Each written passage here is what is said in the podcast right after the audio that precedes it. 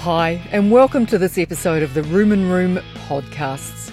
This episode is just one of a series of podcasts brought to you by the Facebook group The Rumen Room, proudly supported by PGG Wrightson Seeds.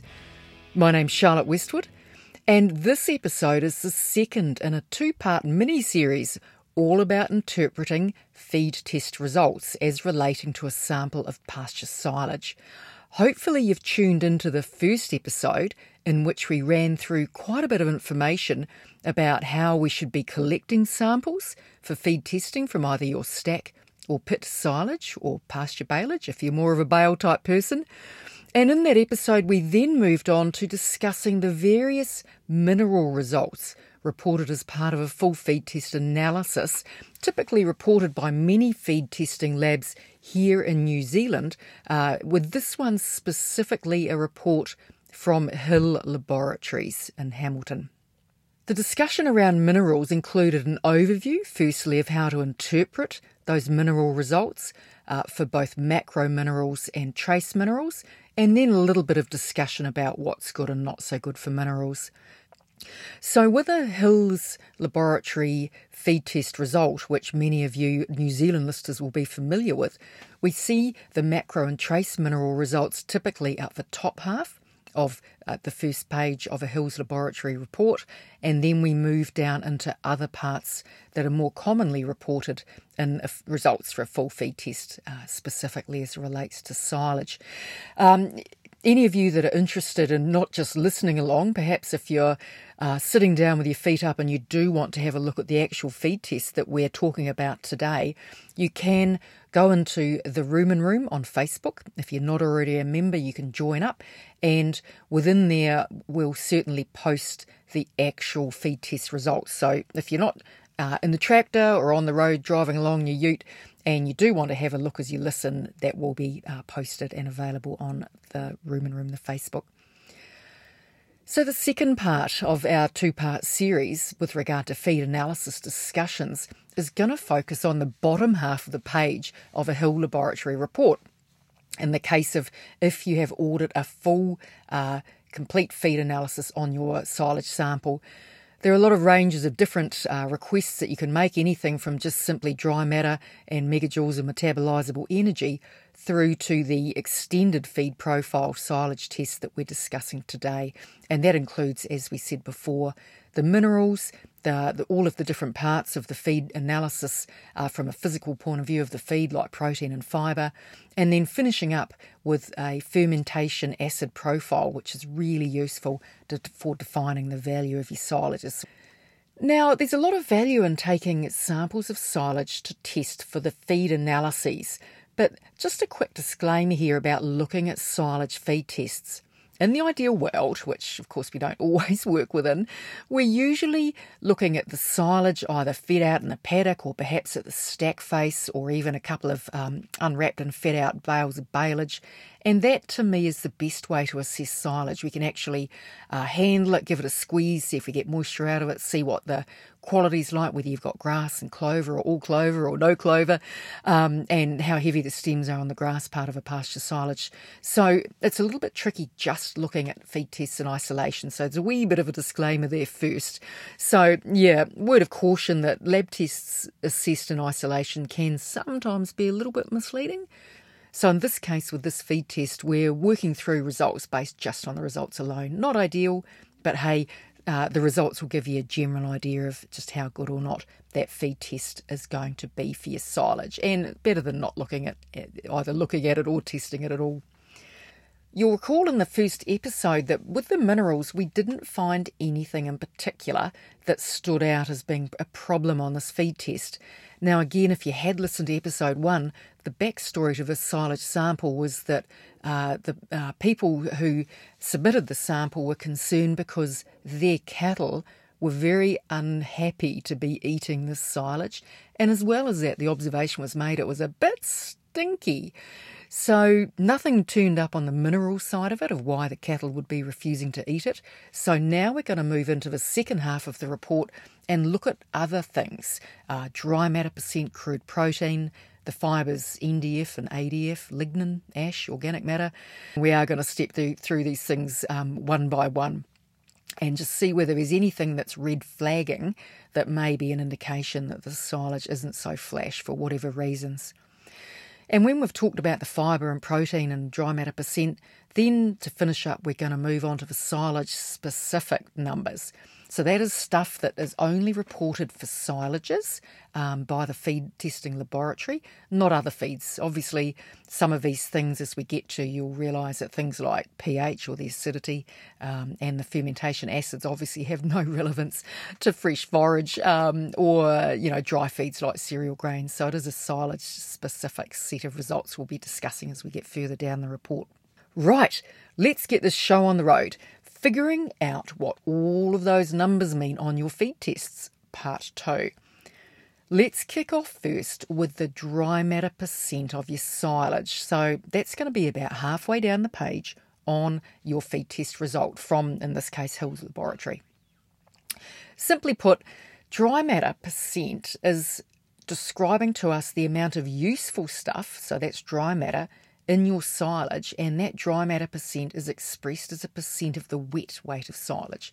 So let's pretend, say, you have in your hands one kilo wet weight of your silage. So for sure, it weighs one kilo, and you can check that point on the scales if you want. But from your ruminant animal's point of view, around, uh, let's say, two thirds of that wet weight of silage is just water. So let's say a typical dry matter percent of pasture silage might be 35%. So your one kilo wet weight of silage in your hands in front of you only contains 350 grams or 0.35 of a kilogram of dry matter. All the rest is water.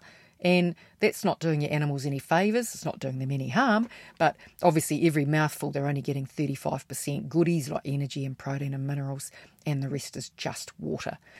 What's the relevance of the dry matter percent of our silage sample on our feed test. Our stack silage, pasture silage, contains 26% dry matter. So, what do you think about that? Is that any good? How would you feel if you found a dry matter percent on your silage at 26%? Well, some of you may be throwing your hands up going, whoa, way too wet. But hey, if you're new to the silage testing interpretation, what you do is you look at uh, the range of values that are suggested on the Hill Laboratories report, and they say that in that sort of um, medium range, you know, of what they'd expect to see with a pasture silage, typically we'd be looking for somewhere between 35 and 45% as a not necessarily a specific target, but as an expected result. So that means there's not as much dry matter per kilogram wet weight in this silage sample at 26% than what we really should have. What do you reckon? Does that sound about right? Yeah, I think it does. Look, this silage sample on feed test looks suspiciously too wet to me. Now, we're looking at the feed test and we're not in the paddock with the silage, which is a shame because that is, as I say, the best place to assess it. But if I got a result of 26%, I'd be wanting to look at that stack um, or pit of silage. Once we get below 30% dry matter, that means there's a real risk that there's likely to be already happening or is going, going to be happening an effluent ooze out of the bottom of that stack. Now, when we talk about effluent, it's not just water. Hey, okay, it's come from all the excess water in the silage, but what effluent is, is an oozy, stinky, really quite unpleasant uh, fluid runoff that occurs when silage goes into the stack too wet, or perhaps if rainwater's got in it later, and we'll talk a little bit more about that. Now, effluent's a real problem to us for a number of reasons. Let's let's kick this discussion off first. Number one, silage effluent is obviously stinky and unpleasant, and none of us want that on farm, and certainly not near houses, etc. So, aside from that unpleasantness, we've got some specific issues that if that effluent gets into waterways, you're going to end up with a whole heap of, trouble from your local regional council um, if that's picked up because the effluent contains a lot of soluble nutrients and uh, including nitrogen and a whole raft of nitrogen, phosphorus, sugars, soluble proteins, and it'll really contribute to degraded um, you know, if it gets into creeks and then into rivers. Um, and let's face it, none of us want this because we're all in this um, farming sustainably, um, aside from getting in trouble with your local council. I guess the, the third point of why we don't like effluent coming from a, a, very wet silage is that it's literally costing you a heap of dollars, a heap of money literally down the drain.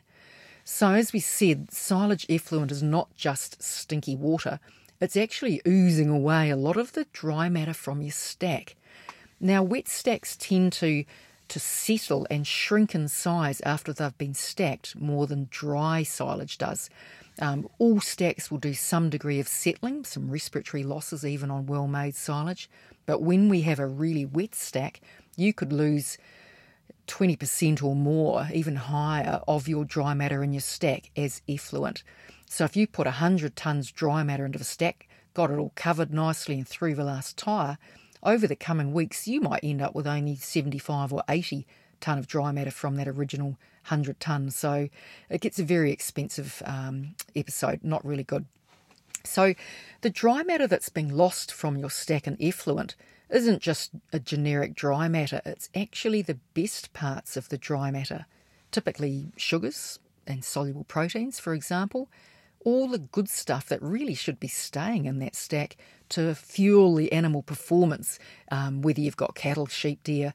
And if that good soluble nutrients is oozing away, we're going to end up left with a high fibre, low digestibility, low um, energy stack that's really not so good uh, for feed for particularly uh, animals with a high requirement for nutrients, let's say lactating dairy cows, young growing stock, and everything. So, yeah, long story short, your animals won't be very impressed with that. So, we, we really um, lose a lot of value, a lot of money if we lo- lose um, these soluble nutrients running out of the bottom of a stack as effluent. So, the take home here about the dry matter result from your feed test um, report is that when we're looking at pasture silage in a stack, we really want your silage to be at least 30% dry matter, if not 35%, to allow for a little bit more of a margin of error. Because once our silage is over 30% and certainly 35%, we're very unlikely uh, to end up with effluent coming out of the bottom of it. We're talking pasture silage here, but let's talk about for some of the harder to ensile types of forages such as uh, lucerne and red clover. Typically, our dry matter percent is perhaps another 5% higher for stack and pit lucerne and clover silage, so that might be targeting between 35 and 40%. And for pasture baleage, on average, we always target about 5% drier again for bales. And I know anyone listening in from other countries around the world, uh, Australia specifically, uh, we're a little bit quaint here in New Zealand. We do like our pasture silage um, uh, to be a little little bit wetter than what you guys have, and certainly for our baleage to repeat the target dry matter percent for pasture baleage, we like 35 to 40%. We acknowledge that we end up trucking a bit more water when we move bales around, but we just find that those bales do ensile um, rather well. None of us set out to intentionally make wet silage or baleage. More often than not, we end up inheriting wet silage despite our best intents. You know, it might be that silage contractors are, um, you know, short of time and, and short of um, workers at the moment, particularly uh, coming out of COVID, and perhaps uh, picking up your silage sooner than what they'd like or what you'd like, just because that's the only time slot they've got. Or the other way around, they're a little bit late getting there, and maybe you get, uh, you know, 20, 30 mil of rain on top of your mown silage. So, not really ideal. If you do have to cut silage or um, know that you're, you're going to be um, chopping mown pasture that's too wet, you can do a few things uh, that you can discuss with the contractors or do yourself. If you get the chop length longer for very wet pasture, that can help reduce the risk of effluent ooze just because you've got longer pieces of pasture and bits of pasture and this decreases the risk of ooze from the chop grass simply because you haven't got as much of the as we do a short chop where the exposure of the chop grass ends or oozing the innards out of um, that grass. So a longer chop length can slightly reduce the risk of effluent if the sil- grass silage, pasture silage is too wet. Obviously, if it's like 20%, uh, a longer chop's simply not going to save you. It's still going to be too wet. As far as um, on this particular lab result, the order in which the results are reported, the next one on the list is crude protein. Now, if you'd listened into the first of this two part series about interpreting feed tests for pasture silage, you'll recall that the lab calculates the crude protein content by multiplying the total nitrogen content of the feed on a dry matter basis by the factor of 6.25 to give us the crude protein result. And as we discussed in the last episode, that means that the result on this silage test is 10% crude protein.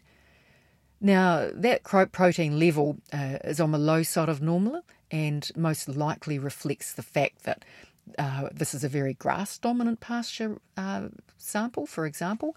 So, not a lot of legume in there because more protein comes in with legume. Uh, and or the grass component of this mixed pasture silage contains very heavy stemmed, more mature uh, silage rather than a lighter cut of perhaps leafier grass. So that's where it's ideally good to look not only at the feed test in isolation, but also at the silage uh, when we're on farm together, because then we can pick through some handfuls of that silage and try to speculate why the protein content is rather low. As an example, um, some of the ranges of uh, what you'd be more typically expecting with a silage, as reported by Hill Laboratories, is somewhere between 14 to 20%. And yeah, that, that'd be ambitious to be up at 20%, but not unheard of if there was a lot of legume in there. So this sample, 10%, is dropping on the low side of normal. It's not a deal breaker, uh, but if you wanted to feed higher amounts of silage to a uh, young growing stock class as a high proportion of the diet, or for a lactating dairy cow with expectations of a lot of milk from that cow, we'd be looking for a better quality than, than what we've got based on the crude protein. Next down the list after crude protein on this particular lab uh, report is two measures of fibre. Now, the two that we've got here are ADF or acid detergent fibre or NDF neutral detergent fibre. And as the name suggests, these are both measures, slightly different measures of the fibre component of your silage. Now, typically, if you want an absolutely awesome, good quality pasture silage, the lower the levels of NDF and ADF, the better. That said, if you wanted quite a rough, um, rough old baleage to feed alongside perhaps a high quality winter forage crop such as fodder beet or brassica, then hey, you might specifically want a higher NDF and ADF silage um, to balance the diet out and to provide some what we call physically effective NDF or physically effective fibre to main, help the animal maintain a stable rumen function when you've got those very high quality feeds in the diet. So, either way, coming back to this specific silage sample on the pasture silage contains an NDF of 62% of dry matter and an ADF at 40% of dry matter. Now, with regard to expectations, particularly if you want this baleage or silage to be really good quality, we'd like those values to be quite a bit lower. Um, and this is starting to continue to flag up that the quality of the silage is rather poor, um, not really ideal. So, again, with all that NDF and ADF, perhaps the pasture that went into the stack was very mature, as we've already discussed. And as well as that, the other thing when we start to collect together these different results on silage is that Perhaps if we lost effluent from the stack, because remember it was only 26% dry matter, it could be that some of the soluble nutrients, let's say water soluble carbohydrates or sugars and proteins, have actually leached out as effluent. Relatively more fibre gets left behind because obviously that doesn't ooze out in the black stink on the bottom of a running stack. Uh, and because of that, you can end up with uh, high NDF and ADF, even if the grass that initially went in wasn't too bad. So, the other two reasons you can end up with high levels of fibre. Now, just on the topic of fibre, particularly any of you that perhaps are, are listening in from outside of New Zealand, you'll be asking, uh, hey, Charlotte, hey, the Rumen Room, why don't we have on this particular feed test in front of us another extremely useful analysis called NDFD, or the digestibility of NDF? hey, well, well, simply outside of the research environment, just for now, uh, and to my current understanding, as we still do not have a commercial lab routinely offering NDFD, which is a bit of a shame, but perhaps in the future they'll become available to us. Now, those of you that haven't heard of NDFD, digestibility, this test differentiates uh, between different types of NDF because not all NDF or neutral detergent fibre is created equal.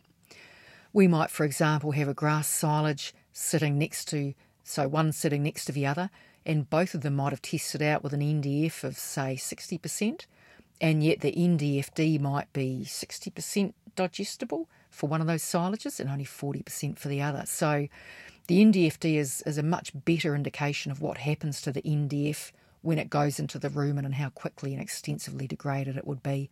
So, yeah, we might have that at some stage in the future, NDFD, and I'm certainly looking forward to it. Uh, and we'll just have to watch this space. Enough about fibre. In this particular lab test, the next value that we're looking for here is lignin.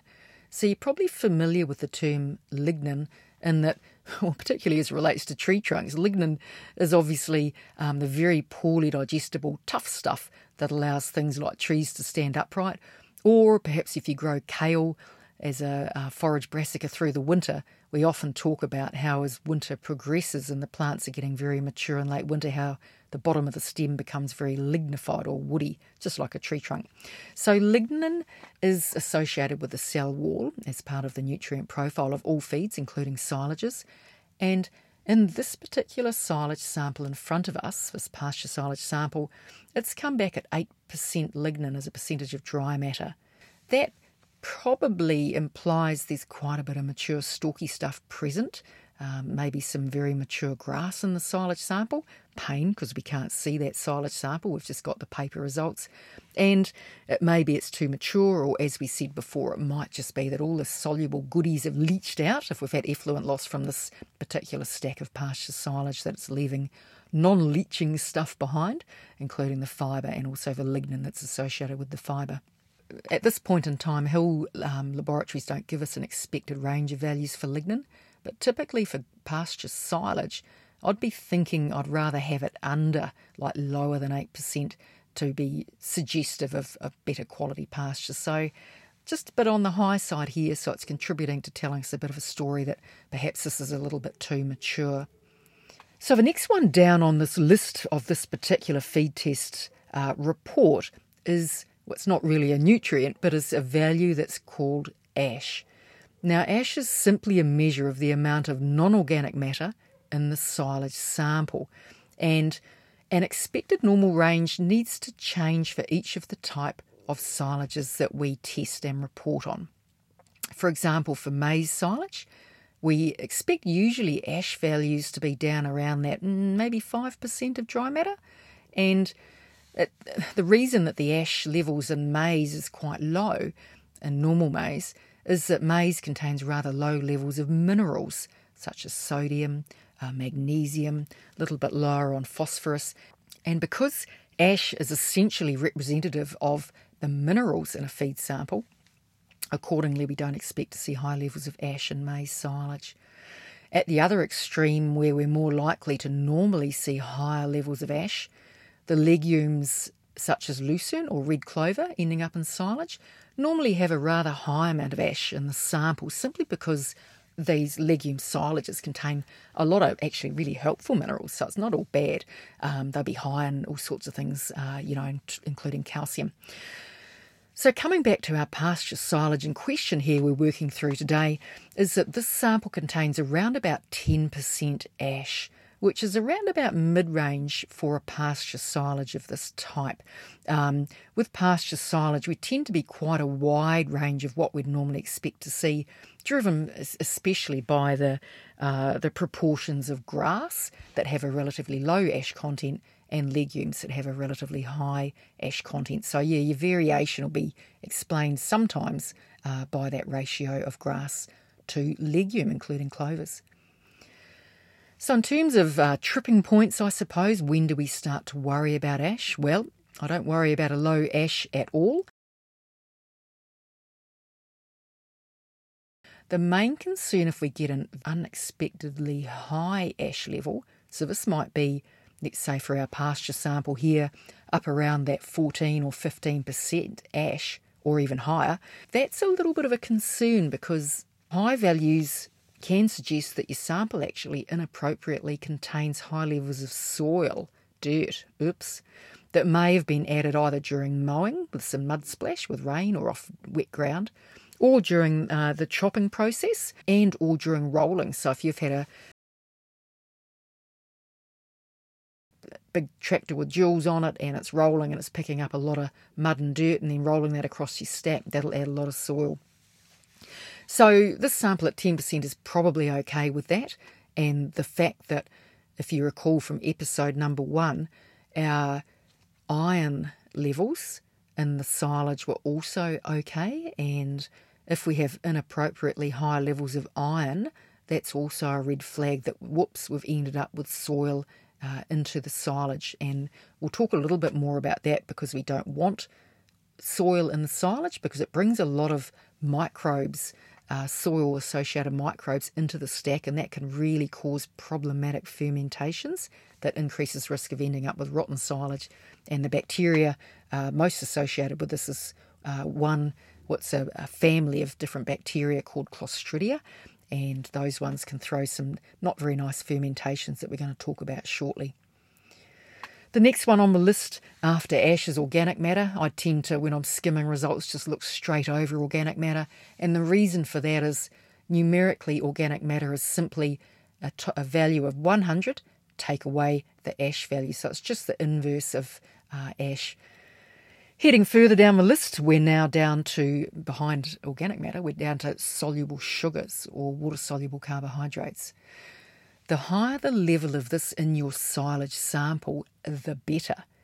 Like, I mean, for sure, some of the sugars that are in the grass um, and legumes as they go into the stack will be consumed by the microbes in the stack during the fermentation process. And hey, look, that's the whole process of fermentation and the fermentation will then help um, create acid and pickle and stabilise a silage stack. So the sugar levels in a silage will always be lower than the fresh forage that goes in, just because some of them are consumed through a process of respiration, and some of the byproducts of that process is the um, formation of acids to pickle the stack. However, what we don't want to see in a silage sample coming back from the lab is extremely low levels of sugar and the reason we don't like extremely low levels of sugar is that this is suggesting that something's not quite gone right. Now, it might be that the fermentation process has gone on and on and on and on for weeks instead of slowing down and stopping after the first, perhaps, um, hopefully, couple of weeks. And because it's been prolonged, all of the microbes in the stack have continued to feed on and munch their way through the sugar and have consumed the majority of those. Or, and it could have been the case in this particular silage sample, some of some or the majority of the sugars may have leached out uh, because this was a very wet silage, and some of that may have ended up as effluent, and that's all your soluble good stuff that should otherwise be eaten by a ruminant and be fueling a rumen fermentation, not a stack fermentation.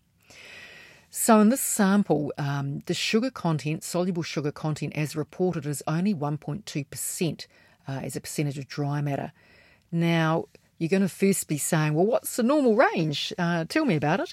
And those of you that have uh, got a copy of this in front of you, or perhaps have your own feed test results in front of you, you'll see that there's not a normal or expected range um, provided by the lab. And look, that's not unusual because providing a target level of sugars in silage is a bit of a trick, really, because the final levels are not only dependent on whether you've leached some out as effluent or whether you've had a prolonged fermentation and they've been respired out and turned into um, water and carbon dioxide, but it's also determined by how much uh, sugar or water soluble carbohydrates was in the fresh forage to start with, and that can be all over the place, determined by how much sunshine there's been, uh, the maturity of that grass, the proportion of legumes. So I don't blame the feed testing lab for not putting a normal range, but all I can say is more is better. So it might be four or five or six percent sugar. This is a passe that does we're talking about. Starch is obviously a lot more important for starch-containing forage, such as maize silage, um, whole crop cereal silage, as examples. Typically, our pasture silage contains quite low levels of starch. Uh, although sometimes if there's a heap of clover, Um, so, red and white clovers, for example, through your grass based silage, you might get slightly higher levels of starch because uh, the clovers do contain some starch. Grass, on the other hand, contains very low levels of starch unless there's a lot of seed head in it. But yeah, for grass dominant pasture silage, starch is usually low. It's usually sort of between 0.5 to 2% if it's got a lot of seed head in it. But in the case of this sample, we've got less than 0.5% starch, um, and that's nothing unexpected here. Um, it's not a soluble nutrient that readily leaches, so even if this was a effluent stack running out the bottom, uh, the starch usually behaves in there unless it is broken down to sugars and then leaches from there by microbes. Hey, the next one on the list, I hope you're hanging in there. Digestibility, oh, this is a big one. Hold on. Digestibility of organic matter in dry matter. Oh dear, that's a bit of a mouthful, isn't it? Can you forgive me? And we're just going to call this DOMD for short. You've probably heard of it, DOMD, so other people don't have to trip over a mouthful. Or otherwise, some of you will just call this simply digestibility. So, this DOMD or digestibility figure, the way to interpret this is the higher the number, the better. So, high values mean that once the stuff's inside the rumen, it's been eaten by an animal, it's inside the rumen. If it's got a high DOMD, this means that the rumen's going to be able to extract a lot more energy and goodness from this feed uh, more quickly and more extensively than if you have a low DOMD value. So a low value means you're not going to extract as much goodies uh, in the rumen, and more of a high proportion of that silage is going to end up out the back end of the dung as undigested feed, which obviously is not very helpful. So, as far as what we normally expect to see for pasture silage values, well, look, it's very variable. It depends on the quality of the forage it went in, uh, proportion of grass to uh, relative to legumes, etc. But usually we'd expect pasture silages to hopefully sit somewhere between 65 and 75% digestibility. Uh, you've probably um, occasionally seen a really good one, sometimes as much as 80% digestible, probably at best, you know, maybe high 70s. Uh, but yeah, there's a few red flags coming with the silage, and given the fiber's really high and we're a bit sus that there's been some effluent leached out of it, what do you reckon this one's going to test at? Geez, if this was your silage stack and you had a 100 tonne or something sitting there, you'd want to be sitting down for this one. This one is actually only 43% digestible. Yeah, hell, if I had 100 tonne of this, I'd be pretty gutted. So, look, that's about as low and as awful as you'll get from a pasture silage. There's some serious stuff going wrong with this stack. So, it might be, you know, the conversation yet again that we've lost a lot of the soluble nutrients uh, if we've lost effluent from this and or as we've already said, the microbes in the silage stack may have been tuning away, consuming uh, all of the soluble good stuff if that fermentation has gone on for an inappropriately long period of time and we haven't reached a stable pH. So it's a it's a real shame, um, but yeah, this digestibility is pretty awful. So the next one on this list is obviously very closely linked in with that digestibility figure, and it's one that almost all of you will be much more familiar with of megajoules of metabolizable energy, which uh, others will call uh, MJME or ME, whatever you want to call it, energy. So, look, most feed testing labs um, will provide you with an ME value. Uh, metabolizable energy value, but just a, a little bit of a note off as a side note here is that the various feed testing labs out there will usually calculate their uh, calculated ME values in slightly different ways. Uh, so we've just got to be careful comparing results from uh, silages perhaps submitted to different feed test labs. Uh, and the take home there is if you want to do quite a bit of feed testing at your place and you want to compare between different silages, perhaps deciding which ones you're going to feed when to, to different stock classes, or perhaps you want to see how your silage making is going from year to year, uh, would really recommend that you stick with just the same one lab and you'll have some uh, some results that will be able to be uh, compared both between samples and between years. Because otherwise, calculation methods um, that vary perhaps between labs are going to make it pretty hard for you to compare results. Back to our silage sample here. Perhaps you're having a look at it. You've got it off uh, the Facebook group, the Rumen Room. You'd want to be sitting down with this one as well if you had a hundred uh, ton stack of this stuff and some very hungry animals to feed. The the ME value for this silage is, is a miserable 6.8 megajoules of metabolizable energy per kilogram of dry matter. So here, that's about as low as you get for, for grass silage. Again, reflecting very mature stuff that's gone in uh, and or effluent that's been lost out the bottom of the stack. That's very poor. Uh, grass silage, well, it's hard to always predict what your ME might be, but gosh, I'd be hoping a, a silage would be sort of, you know, nine and a half to 11. Sometimes you'll sneak into the lower 11s if it's very, very good, but yeah, the 6.8 is right off the bottom end of the page. It's, it's a very poor silage. So, all the results that we've looked at so far are results that are not only reported for silages, but also for fresh forages, for forage crops, and lots of other feed types. Um, from where we started at the top with dry matter down to metabolisable energy. That part of the feed report equally applies to other feeds. Where we now differ, now we're in the home stretch of this interpretation of the silage feed test, is where we now go into the silage specific feed test results. So, just for silage. We'll kick this off for silage specific results with silage pH. So, the pH is simply a measure of the acidity of silage. So, pH is a scale where very high is a lot of uh, alkalinic uh, properties, and down very, very low is very acidic. So, a fresh forage goes into the stack on uh, day zero when it's first covered. The uh, the normal pH of that might be six point five. You know, not quite seven, not quite neutral, but a little bit under that. And then over the days and weeks to follow, with a good fermentation, uh, you have microbes in the stack consuming soluble nutrients, not too many, we hope, and producing acid that then ensiles or pickles uh, that. Lots of acid makes the silage stay nice and stable, and that's why we can conserve it for uh, many months at a time, things going well. So the lower the pH, the more acidic it is, and therefore likely the better the quality of silage. The actual target pH values will vary between the types of forage that's been ensiled. So we are talking today about pasture silage, but if we look at one extreme, let's go for maize silage first. Now, maize silage is relatively easy as a forage to preserve as silage, and provided it's chopped and packed very, very well, we can reach an end point pH that sometimes can be as low as 3.7, 3.8. And the upper range where we, we need maize silage to be no higher than is about 4.2, so about 3.7 to 4.2 pH. So when we're interpreting maize silage, we need to be chasing something as low um, uh, pH as we can, and normal should be under 4 or no more than that 4.2.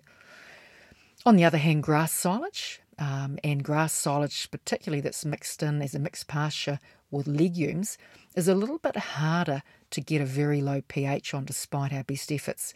So we set ourselves a target that's more likely to be attainable. And usually we're saying we're doing pretty well with a grass silage if we're somewhere between about 4.3 and 4.6, 4.7, somewhere around there.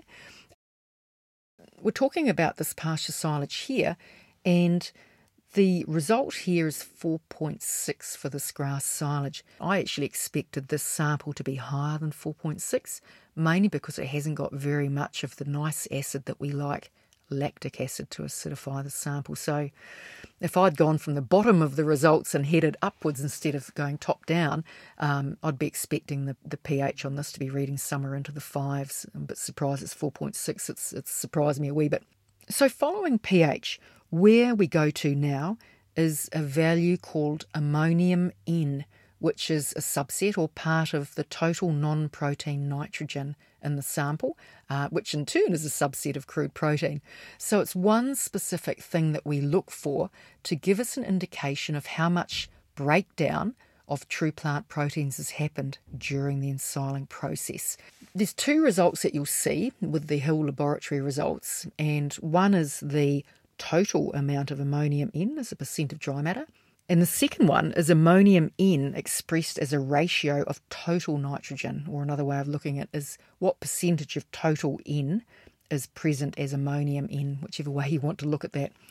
For a pasture silage, the lower this ammonium N to total N ratio is, the better. Pasture silage in the ideal world really should be sitting at uh, no higher than 10. We're at a push 12%. Our sample sitting in front of us uh, contains about 13.3% is ammonium N, which means it's too high. There's been some microbes in the stack that have been a little bit too busy breaking down plant proteins in the stack and converting them into non protein nitrogen, as I say, of which uh, ammonium N is just one subset of that. So your total crude protein might still be okay in, in that there's been no loss of total nitrogen, but the really useful, good quality plant proteins have um, been broken down, a process called proteolysis, to not only ammonia as one of the types, or ammonium as one of the types of non protein nitrogen, uh, but also other really undesirable non protein nitrogen compounds, specifically uh, amines. And these amines are the ones that reduce the tastiness of the silage and really turn animals off wanting to eat this stuff. So, the ammonia or ammonium is a flag that there's too many non protein nitrogen compounds, but we don't think the ammonia itself is a switch off for intake of silage. It's more that the amines that accompany high levels of ammonia um, are clearly present and that's what uh, uh, this result's telling us. So we'd be thinking the silage probably hasn't ensiled that well. Would suspect that there's been a long, slow drop in pH after ensiling, during which time those microbes have had a lovely old time munching their way through the plant proteins and, and wrecking those proteins and turning them into non protein nitrogen. So we're starting to put this together with the other results on the silage and remembering that the silage was too wet, only 26% dry matter, so these wet, wet ones are a bit of a mission, mainly because they do support the presence and growth of those Clostridia microbes. Uh, and Clostridia microbes are particularly good uh, at breaking plant proteins into ammonium N, even when the pH is a bit lower. So now we've delved through a couple more numbers that are silage specific for this pasture silage sample, and the majority of the, the standard silage samples will include uh, both the pH and the ammonium N. Unfortunately, here in New Zealand, not a lot of people routinely request these uh, fermentation acids apart from the lactic acid that's given as standard, which is a bit of a shame because these fermentation acids, when they're analysed, are actually really useful for picking up on high on the quality of silage, um, particularly if the silage hasn't fermented very well. So we're going to quickly finish up now discussing what different levels of the fermentation acids in silage mean. Let's first kick off with the really good acid that we want lots of, and that's lactic acid. Now, lactic acid is the best of the various types of acids produced in a stack or, or hey, maybe a bale of silage, because on average it's a really strong acid, which means you don't need a lot of it to drop the pH in the stack really well. So, like the acidity of lactic acid is maybe 10 times stronger um, than the other fermentation acids. So, a little bit of lactic acid goes a long way to effectively dropping the pH uh, in your silage. And a well made silage should contain a lot of lactic acid. Poorly made silages contain not a lot. So, coming back to our silage here, and you're starting to probably get a bit of a feel for it that we're not very happy with the quality of the silage. And the lab has reported that the silage contains just 1.7% lactic acid on a dry matter basis. So, either the lactic acid was never formed properly in the first place due to a, a long, slow, um, protracted fermentation, or perhaps there's been some secondary fermentation underway uh, where the lactic acid has been turned into other things um, as secondary fermentation byproducts. Or maybe if there's been a lot of effluent loss, the, the soluble lactic acid's actually been leached out as part of the effluent. So we'll never really know what happened to the lactic acid in, in the sample, but yeah, it's too low if if things were much better, we'd be looking for um, uh, lactic acid in a, in a, pasture silage, maybe uh, you know uh, somewhere five or six up to ten or even twelve percent lactic acid on a dry matter basis. So something seriously has gone wrong here, eh? What about the other fermentation acids? So some labs will offer, you know, an extended silage profile feed test that includes, yeah, for sure, you'll get your lactic acid, but you'll get um, a couple of other types as well. So, finishing up on this episode now, we'll go quickly through the other fermentation acids that you may expect with a more um, comprehensive silage analysis. So, firstly, acetic acid. In a well made pasture silage, we'd like acetic acid to be somewhere between 1 and 3% of dry matter. Now, for all of the limitations of the silage sample, we have been quite lucky that we've actually reported 1.2% acetic acid. When we've got a target between 1 and 3%, that's actually fallen somewhere just where it needs to be. I was a bit surprised because sometimes in wet silages like this one, where clearly things haven't been going well, we can get inappropriately high levels of acetic acid, as in 4 or even 5% acetic acid on a dry matter basis. And acetic acid, if, and certainly if you can smell it, that may be a put off for stock. Um, not the acetic acid itself, but when you've got an acetic acid type fermentation, it's likely we have other stuff in the silage that have that really puts animals off eating it, including those amines. Down to the last two results on this stack. The second to last number on this report is another fermentation acid called propionic acid. And like this, uh, the other range of acids, yeah, propionic's useful to drop the, the pH in the stack, but to be fair, we don't normally get a lot of propionic acid in, in uh, pasture silage. Quite often, you won't even pick it up. Um, the silage will be reported as containing 0 or 0.2% propionic acid, which is the case in this one. So we've only got um, less than 0.2, just a trace, um, which is, is uh, normal. And last but not least, and this is probably the most important result from all of the pages of different stuff that we've been through on this particular silage sample result is one called butyric acid. And we've trolled through all of these other numbers, minerals and everything, and hey, it's taken two episodes to get to this point in this Rumen Room podcast, but finally we have a number that is just awful uh, and is very likely going to explain why the cattle don't want to eat this silage. Butyric acid. Now, we should have a value of butyric acid showing on this feed test of less than 0.5% butyric acid on a dry matter basis. And this is where things look really bad. We've actually got a result of 2.3% butyric acid on a dry matter basis. So, this isn't good and is a really important reason why the cattle won't be wanting to eat this, in combination with probability of amines being present, and um, that's been indicated by the fact we have high levels of ammonia. So let's first describe the smell of butyric acid. You've probably smelt it on rotten silage at some stage, but maybe you haven't put your finger on just what it is. You, personally, I reckon a high butyric acid silage smells of vomit. We all have different noses.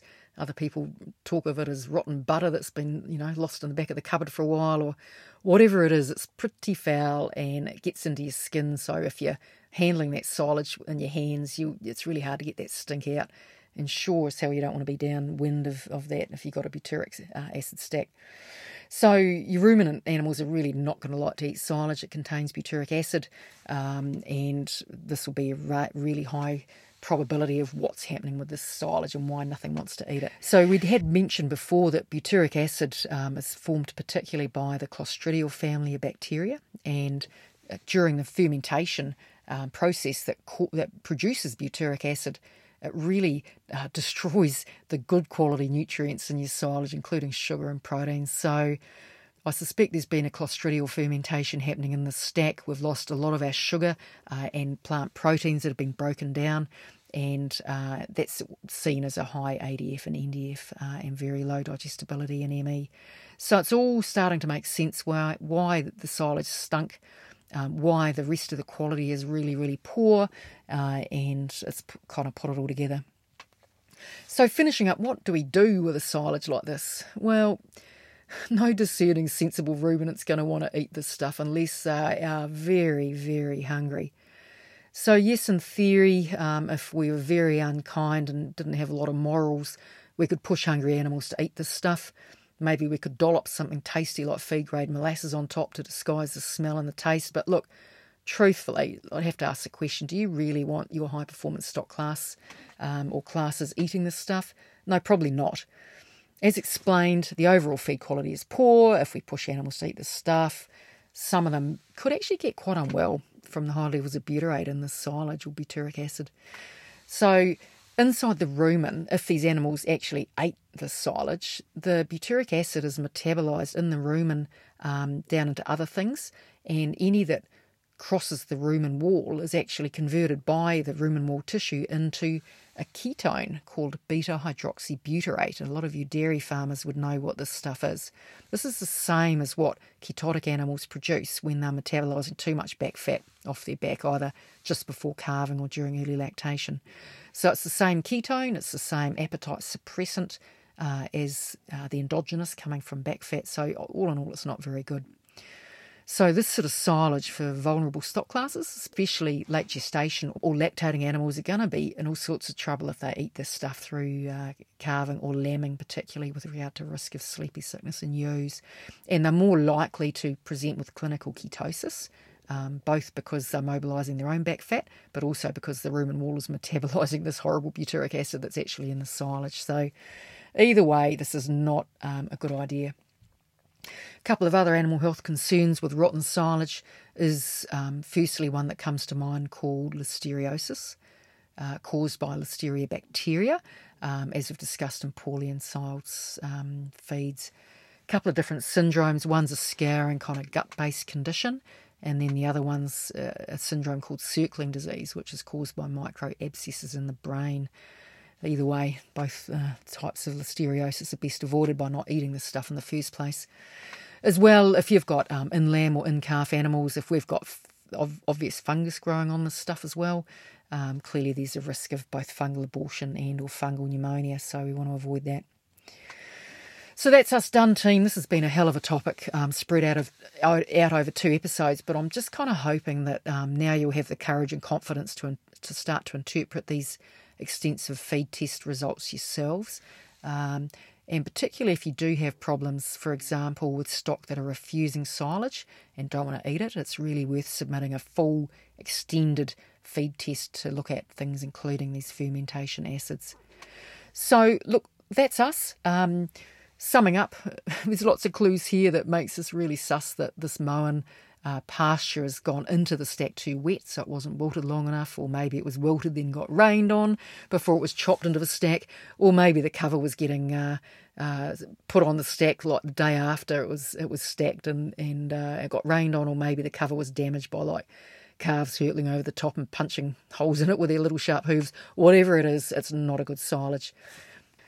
So, look, thanks for joining us with this episode, uh, part two of the two part series about walking through a full silage feed test uh, report and looking specifically at aspects around this ensiled stack of pasture silage that really isn't very good quality. We really hope you found this useful.